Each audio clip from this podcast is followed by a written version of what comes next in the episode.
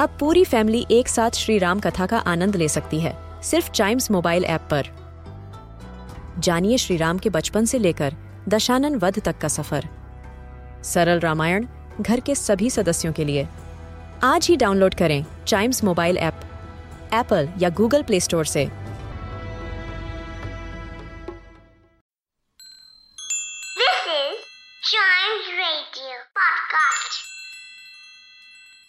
Flora Annie Steel എഴുതിയ നോർവേയിലെ black bull. വളരെ കാലം മുമ്പ് നോർവേയിൽ മൂന്ന് പെൺമക്കളുള്ള ഒരു സ്ത്രീ താമസിച്ചിരുന്നു. ഇപ്പോൾ അവർ എല്ലാവരും സുന്ദരികളായിരുന്നു. ഒരു രാത്രി അവർ ആരെയാണ് വിവാഹം കഴിക്കാനെന്ന് അവരിങ്ങനെ സംസാരിച്ചു കൊണ്ടിരുന്നു മൂത്ത അവൾ പറഞ്ഞു എനിക്ക് രാജാവിനേക്കാൾ താഴ്ന്ന ആരും ഉണ്ടാകില്ല. രണ്ടാമത്തെ ആൾ പറഞ്ഞു എനിക്ക് കർത്താവിനേക്കാൾ താഴെ ആരും ഉണ്ടാകില്ല. എന്നാൽ മൂന്നാമത്തേത് ഏറ്റവും സുന്ദരിയും ഉല്ലാസവതിയുമായ അവളുടെ തല കുലുക്കി അവളുടെ കണ്ണിൽ എന്തോ ഒരു തിളക്കത്തോടെ പറഞ്ഞു എന്തിനാണ് ഇത്ര അഹങ്കാരം? എന്നെ സംബന്ധിച്ചിടത്തോളം ഞാൻ നോർവേയിലെ ബ്ലാക്ക് ബുള്ളിനെ കൊണ്ട് തൃപ്തിയാകും. അതോടെ മറ്റ് സഹോദരിമാർ അവളോട് മിണ്ടാതിരിക്കാനും അത്തരമൊരു രാക്ഷസിനെ കുറിച്ച് നിസാരമായി സംസാരിക്കരുതെന്നും ആവശ്യപ്പെട്ടു. നൂറോവയിലെ ബ്ലാക്ക് ബുൾ ഒരു ഭയങ്കര രാക്ഷസനായിരുന്നു എന്നതിൽ സംശയമില്ല. എന്നാൽ ഇളയ മകൾ ചിരിക്കും. അതിനാൽ നോർവേയിലെ ബ്ലാക്ക് ബുൾ കൊണ്ട് തൃപ്തിപ്പെടുമെന്ന് അവൾ മൂന്ന് തവണ പറഞ്ഞു. നന്നായി. പിറ്റേന്ന് രാവിലെ തന്റെ മൂത്ത മകളുടെ വിവാഹം ചോദിക്കാൻ ഒരു രാജാവ് വന്നു. അങ്ങനെ വിവാഹത്തിൽ വലിയ ആഹ്ലാദങ്ങൾ ഉണ്ടായിരുന്നു. വരനും വധുവും വിവാഹം കഴിച്ച് അവരുടെ വീട്ടിലേക്ക് മടങ്ങി. അപ്പോൾ അടുത്തതായി സംഭവിച്ചത് ഒരു കർത്താവ് വഴിയരികിൽ നിൽക്കുന്നതായിരുന്നു. രണ്ടാമത്തെ മകളെ വിവാഹം കഴിക്കാൻ അവൻ ആഗ്രഹിച്ചു. അങ്ങനെ അവർ വിവാഹിതരായി വളരെ സന്തോഷവും ഉണ്ടായി ഇപ്പോൾ ഇതിനുശേഷം സഹോദരിമാരിൽ ഏറ്റവും ഇളയത് മാത്രമേ അവശേഷിക്കുന്നുള്ളൂ. അവൾ അമ്മയുടെ കണ്ണിലെ കരടായിരുന്നു.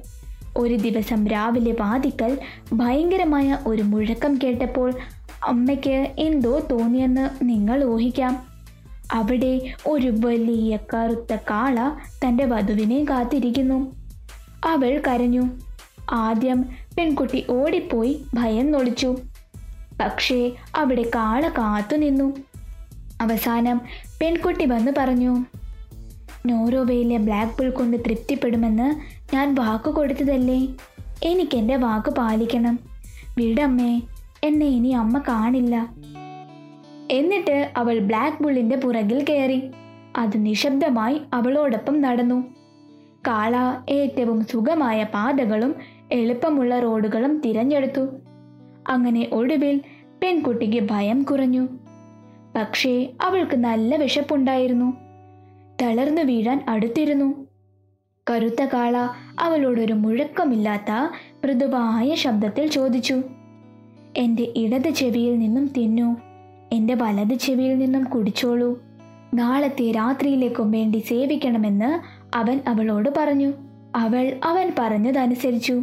അതാ ഇടത് ചെവി നിറയെ രുചികരമായ ഭക്ഷണ സാധനങ്ങളാൽ നിറഞ്ഞിരുന്നു. വലതുവശത്ത് ഏറ്റവും സ്വാദിഷ്ടമായ പാനീയങ്ങളും നിറഞ്ഞിരുന്നു. അങ്ങനെ അവർ പല ഭയാനകമായ വനങ്ങളിലൂടെയും സഞ്ചരിച്ചു. ബ്ലാക്ക് ബുൾ ഒരിക്കലും കടിയേറ്റില്ല. പക്ഷേ അവൻ ചുമന്ന പെൺകുട്ടി ഇടത് ചെവിയിൽ നിന്നും തിന്നുകയും വലത് ചെവിയിൽ നിന്നും കുടിക്കുകയും നാളത്തെ രാത്രി സേവിക്കാൻ അവൾ ബാക്കി വെക്കുകയും ചെയ്തു. അവൾ അവന്റെ വിശാലമായ മുതുകിൽ കിടന്ന് ചൂടുമായി ഉറങ്ങി. സൂര്യൻ അസ്തമിക്കുമ്പോൾ രാജകുമാരന്മാരും രാജകുമാരിമാരും പച്ചപ്പുല്ലിൽ മിരുന്ന് ആസ്വദിച്ചു കൊണ്ടിരുന്ന മനോഹരമായ ഒരു കൊട്ടാരത്തിൽ അവർ എത്തി. അവൻ ആകെ ക്ഷീണിച്ചിരുന്നു. ഒരു കാൽ മുടന്തി കിടന്നു. ഇപ്പോൾ അപരിചിതയായ ആ കൂട്ടാളികളെ കുറിച്ച് വളരെ ആശ്ചര്യപ്പെട്ടുവെങ്കിലും അവർ പെൺകുട്ടിയോട് അവരോടൊപ്പം ചേരാൻ ആവശ്യപ്പെടുകയും ബ്ലാക്ക് ബുള്ളിനെ ഒരു വയലിലേക്ക് കൊണ്ടുപോകാൻ പറയുകയും ചെയ്തു. പക്ഷേ തനിക്ക് വേണ്ടി ബ്ലാക്ക് ബുൾ ചെയ്ത എല്ലാം ഓർത്ത് പെൺകുട്ടി അവനെ തന്നോടൊപ്പം നിർത്തണമെന്ന് ആവശ്യപ്പെട്ടു. പിന്നെ ഇതാ തൽക്ഷണം എല്ലാവരും അമ്പരിച്ചു പോയി. അവിടെ പ്രത്യക്ഷപ്പെട്ടത് ഭയാനകമായ ഒരു കാളയല്ല. മറിച്ച് ഇതുവരെ കണ്ടിട്ടുള്ളതിൽ വെച്ച് ഏറ്റവും സുന്ദരനായ രാജകുമാരന്മാരിൽ ഒരാളാണ്. അവൻ തന്റെ ക്രൂരമായ ശാപം തകർന്നതിന് നന്ദി പറഞ്ഞുകൊണ്ട് തന്റെ വിമോചകന്റെ കാലുകൾ വീണു. അവനെ വിവാഹം കഴിക്കാൻ ആഗ്രഹിക്കുന്ന ഒരു ദുഷ്ടയായ സ്ത്രീ സ്വന്തം ഇഷ്ടപ്രകാരം ഒരു സുന്ദരിയായ പെൺകുട്ടി അവനോടൊരു ഉപകാരം ചെയ്യുന്നത് വരെ അവനെ അക്ഷരപ്പിശപ്പ് ചെയ്യുമെന്ന് അവൻ പറഞ്ഞു. എന്നാൽ അപകടം അവസാനിച്ചിട്ടില്ല. രാത്രിയിൽ മന്ത്രവാദം തകരും. പകൽ പിന്നെയും വരും. അവൻ പറഞ്ഞു അതിനാൽ അടുത്ത ദിവസം രാവിലെ രാജകുമാരന് ഒരു കാളയുടെ രൂപം പുനരാരംഭിക്കേണ്ടി വന്നു. അവർ ഒരുമിച്ച് പുറപ്പെട്ടു. ഇരുണ്ടതും ഭയങ്കരവുമായ ഒരു താഴ്വരയിൽ എത്തുന്നത് വരെ അവർ വണ്ടി ഓടിച്ചുകൊണ്ടിരുന്നു. ഇവിടെ അവൻ അവളെ ഇറക്കി ഒരു വലിയ പാറയിലിരുത്തി നീ ഇവിടെ നിൽക്കണം. ഞാൻ പോയി ആ ദുഷ്ടയായ സ്ത്രീയോട് യുദ്ധം ചെയ്യും. ഞാൻ അകലെ ആയിരിക്കുമ്പോൾ കൈയും കാലും നീ അനക്കരുത്. അല്ലാത്ത പക്ഷം ഞാൻ നിന്നിൽ നിന്നും ഒരിക്കലും കണ്ടെത്താനാകില്ല. നിന്റെ ചുറ്റുമുള്ളതെല്ലാം നീലയായി മാറിയാൽ ഞാൻ ജയിക്കും. ദുഷ്ടനെ അടിച്ചു വീഴ്ത്തും. എന്നാൽ എല്ലാം ചുവപ്പായാൽ അവൾ എന്നെ കീഴടക്കി എന്ന് കരുതണം. അവൻ പറഞ്ഞു അതോടൊപ്പം ഭയങ്കര അലർച്ചയോടെ അവൻ തന്റെ ശത്രുവിനെ കണ്ടെത്താൻ പുറപ്പെട്ടു. അവൾ ഒരു എലിയെപ്പോലെ നിശ്ചലമായിരുന്നു. കയ്യോ കാലോ അവളുടെ കണ്ണുകളോ പോലും അനക്കിയില്ല. അവൾ അവനെ കാത്തിരുന്നു. പിന്നെ അവസാനം എല്ലാം നീല നിറമായി.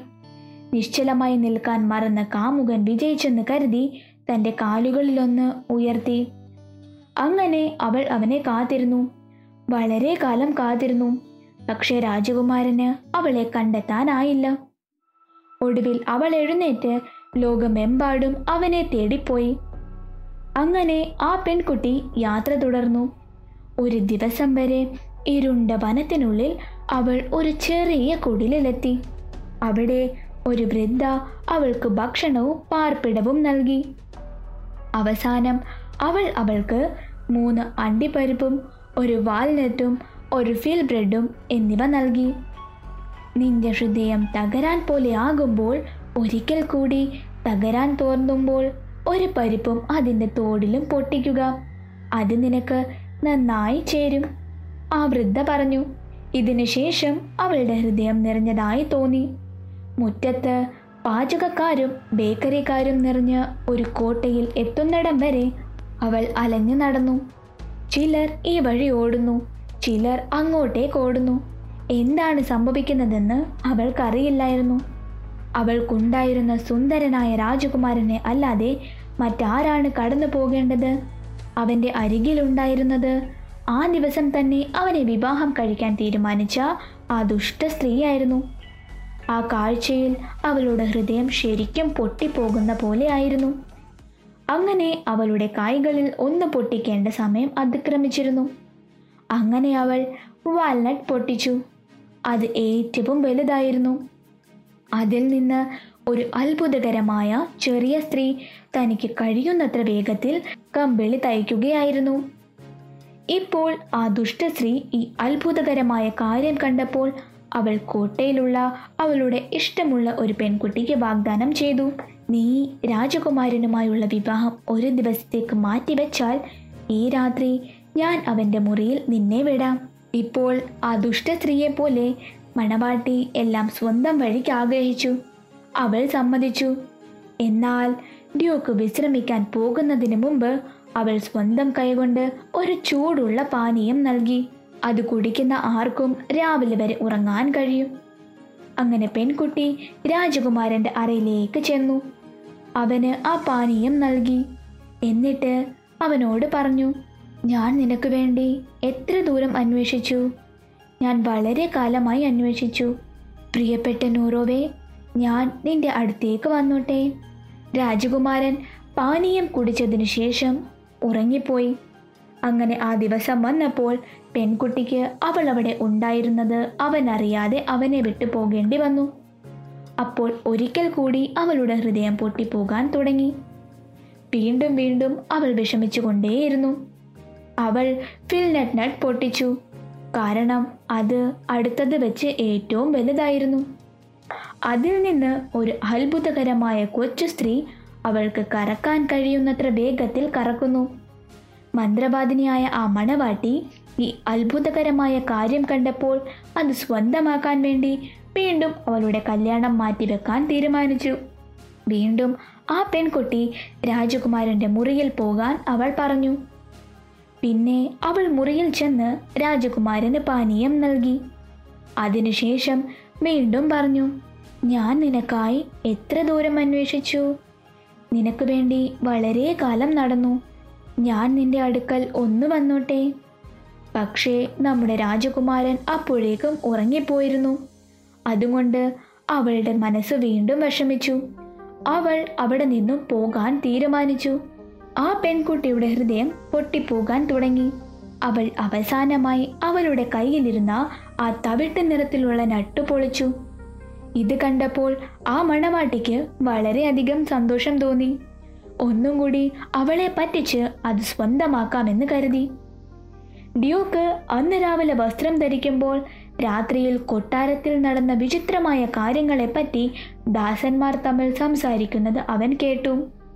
അവൻ എന്താണ് സംസാരിക്കുന്നതെന്ന് അവന്റെ ദാസനോട് തിരക്കി. അപ്പോൾ ആ ദാസൻ പറഞ്ഞു യജമാനൻ ഇന്ന് രാത്രി ഉറങ്ങുന്നില്ലെങ്കിൽ രാത്രിയിൽ എന്താണ് നടക്കുന്നതെന്ന് അങ്ങേക്ക് കാണാം. അവർ കൊണ്ടുവരുന്ന ആ പാനീയം കുടിക്കാതിരുന്നാൽ മാത്രം മതി. ഇത് കേട്ട് രാജകുമാരൻ ആകെ അതിശയിച്ചു. ദുഷ്ടബധു അവന്റെ പാനീയം കൊണ്ടുവന്നപ്പോൾ അത് മതിയായ മധുരമല്ലെന്ന് പറഞ്ഞ് അവൻ ഒഴിവ് പറഞ്ഞു. പിന്നെ അവൾ തേനെടുക്കാനായി പോയി. പിന്നെ പാനീയം കുടിച്ചെന്ന് അവളെ വിശ്വസിപ്പിച്ചു. ഞാൻ നിന്നെ എത്രമാത്രം അന്വേഷിച്ചു? എവിടൊക്കെ ഞാൻ തിരഞ്ഞു? ഞാൻ നിന്റെ അടുക്കൽ ഒന്ന് വന്നോട്ടെ. അവൾ ആകെ വിഷമത്തിലായിരുന്നു. അവളുടെ മൃദുവായ ശബ്ദം കേട്ട് താൻ സ്നേഹിച്ച പെണ്ണാണെന്ന് ആ രാജകുമാരന് മനസ്സിലായി. അപ്പോൾ അവൻ അവളോട് പറഞ്ഞു ഞാൻ ആ ദുഷ്ടസ്ത്രീയുടെ ശാപത്തിൽ എല്ലാം മറന്നു പോയിരുന്നു. എന്നാൽ ഇപ്പോൾ ഞാൻ എല്ലാം ഓർക്കുന്നു. എന്റെ ശാപം എന്നേക്കുമായി തകർന്നു. അങ്ങനെ അവർ രണ്ടുപേരും അവസാനം വിവാഹം കഴിച്ചു. കാരണം ആ ദുഷ്ടയായ വധു അവളുടെ ശക്തി ഇല്ലാതായതുകൊണ്ട് അവൾ രാജ്യം വിട്ടുപോയി. പിന്നീട് ഒരിക്കലും ആ ദുഷ്ടമന്ത്രവാദിനിയെ പറ്റി ആരും ഒന്നും കേട്ടിട്ടില്ല.